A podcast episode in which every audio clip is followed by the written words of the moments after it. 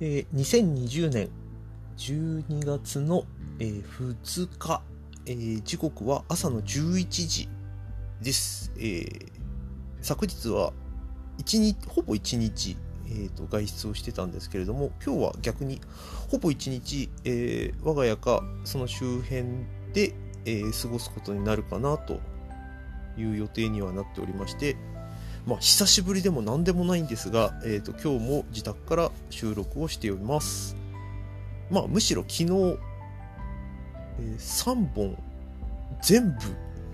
まあ、外、まあまあ、ちょそのうちの1本はちょっと建物の中でしたけど、実質3本外で撮っているという、なかなかレアな回になりましたね。で、まあもうこの時期になればもう今年もあと何日だねという話題にどうしてもなってましてまあまあ僕も昨日散々その話もしましたしきっとこれから収録するものも、えー、今年も終わりだねとかなんかそんな話をするんだろうなと思うんですけどちょっとこの間えっ、ー、と他の方と話してた時に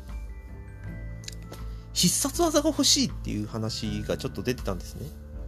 まあ僕も欲しいです。どうしても仕事とか他のやってることとかでえー、ほとんどの場合、必殺技がないがゆえに、まあ、組み合わせたり、回り道したり、遠回りしたりして、なんとかあの成果物を作ってるっていうことがあって、まあ多分組織づくりで言えば一番やっちゃいけないだろうなみたいな手間のかかるやり方をやってしまってたりするんですよね。なんかその以前聞いた話僕らはほとんどあの労働ポジションの人間にいてでおそらくお金が稼げる人もしくは、えーと、自分のことに時間を割ける人は投資家タイプの方がいい。で投資家みたいなことをするのがいいと。今の資本主義社会というか今の日本の現状を見ればもうそれしか方法はないという話があってああなるほどなと。例えば、えーと、僕はあの本の感想とか、まあ、書評とかも書いてるんですけれども本当は誰かに書いてもらったものをうまく活用するっていうのが多分投資家なんですよね。あの自分が使って書いてるといつまでたってもあの自分の手を動かす人でしかないのでそういう切り口に多分なってしまうだろうと。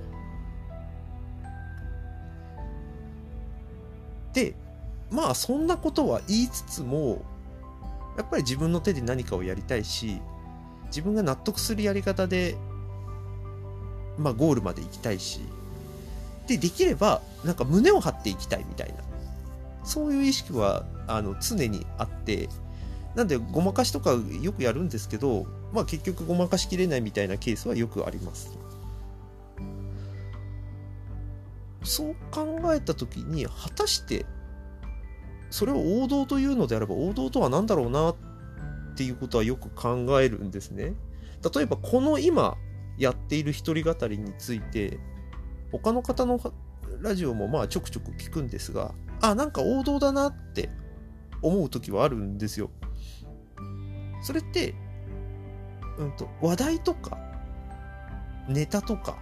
切り口とかではなくて、もう、その人そのものが、なんか、入り口になってるケースなんだろうなと思うんですね。結局のところ、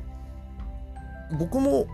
まあ、ほとんどの方は、まあ、会ったこともないし、まあ、会ったとしてもその人なりとかがわかるかどうかもわかんないし、もう結局文脈とかその人の存在そのものをなんか自分に落とし込めるまでは、おそらく何者かがわかんないみたいなケースはいっぱいあると思うんですよ。僕も割と、あの、思考的には、あの、飛躍したり飛んじゃったりっていうことが結構あるので、まあそこら辺で、うん、まあ引っかかるし、まあ、逆に相手に対しても引っかかることもたくさんあるので、まあ、昨日のあの回じゃないですけどその中でたまに あの違和感のあることもあれば異質なものを見つけちゃったりもすることもありますしなんかそのことを考えた時にそれを王道だなってもう第一印象で思えるのってやっぱりその人の存在がなんかすごく分かりやすく明示されてるっていうことなんですよね。じゃあ、例えばこの一人語りは王道ではないのかっていうと、僕に言わせると王道ではあるんですよね。つまり見せ方が違ったり、情報の開示の量が違ったりっていうことするだけで、基本的にはみんな同じだと思ってるんですよ。この間、あの、古典ラジオのあのコミュニティラジオのあのスナック偏愛に、あの株式会社ブック代表のあの、まあ、古典ラジオのあの樋口さんゲストに来ていただきましたけど、あの方もポッドキャスト何本もやってるし、プロデュースもやってるしっていうすごい方ですが、あの方のやってるのって全部王道なんですよね。まあ、ちょっとその、樋口ワールドがちょっとすごすぎるっていうところはあるんですけど、僕から言わせると王道なんですよね。で、古典ラジオも王道だと思ってるし、僕が聞く限り、いわゆるその邪道っていう、まあ邪道とか、うんと王道ではないものっていうのはほとんど存在しないとは思ってはいるんですね。じゃあ、例えばその、自分の生活に戻った時の邪道って、きっと王道ができない。王道に行きたいんだけどできないからこそ、やっちまった道が多分邪道なんだろうなと。なんかそのメインサブカルチャーとサブカルチャーの関係になんとなく似てる気がするんですね。昔で言うところの金八先生とかスクールウォーズって、メインカルチャーがしっかりしてるからこそ成り立ったコンテンツなんですよ。要するに当時は受験戦争真っ只中で、たとえその教師に反抗とかしたくても、本当は部活をやりたくても、もう受験をやらないといけないっていうことはみんな分かっていて、だからこそ、その時できなかった本当はやりたいことっていうのをフィクションに求めるっていうみんなの意思がああいうサブカルチャーを生んででそのサブカルチャーの存在がなんかみんなにそのエネルギーを与えてたっていうそういう構図だとは思ってはいるんですよ。だから邪道も王道があるが上に邪道がある。で邪道があるのはやっぱり王道があるからっていうことを考えるとまあ邪道に行けないみんな邪道に行きたい人がどんだけいるのかみたいな、そんなことは考えます。ねだから、みんな王道なんだろうと。まあもちろん、その、違法なことをやっちゃいけないとか、そそういうのはもちろん前提ではありますよ。ありあるんですけど、それを除けばやっぱりみんな王道ではあるし、まああとは出し方っていう感じなのかなとは思ってはいるんですね。例えばそのもうちょっと考えると王道ってね王様の王に書いて道って書きますよね。なんかその道って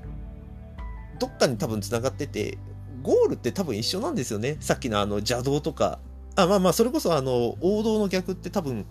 政治的に言うと波動なんですけど同じですよね。多分たどり着きたいところは大体同じでそのたどり着き方が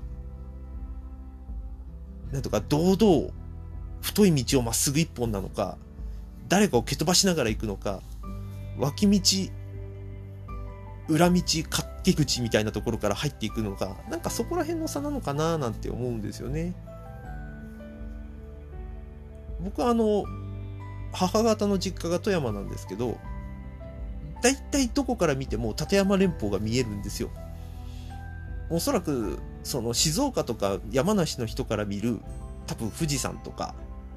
えー、九州の人から見るもしかしたら阿蘇山脈？で鹿児島の人が見る桜島とか？もしかしたらあの東京の人が見るスカイツリーも、まあ、似たような存在なのかもしれないですけどなんか仰ぎ見るものがあってその存在があるがゆえに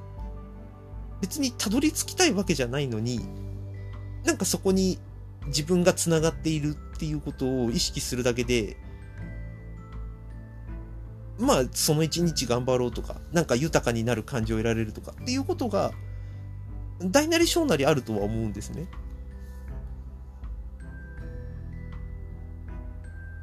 だからまあ結局じゃあ立山連峰に行こうと思うかっていうと行ったらやっぱり山登りでしかないし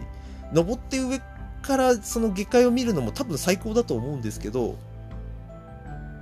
まあそのなんていうかな、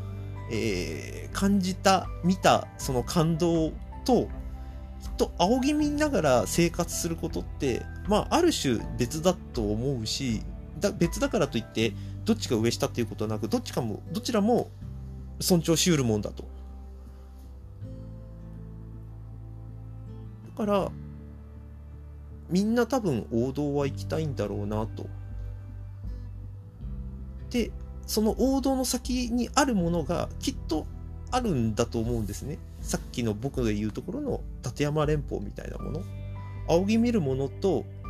つながっててそこに多分自分が見えた時に道がなんとなく見えて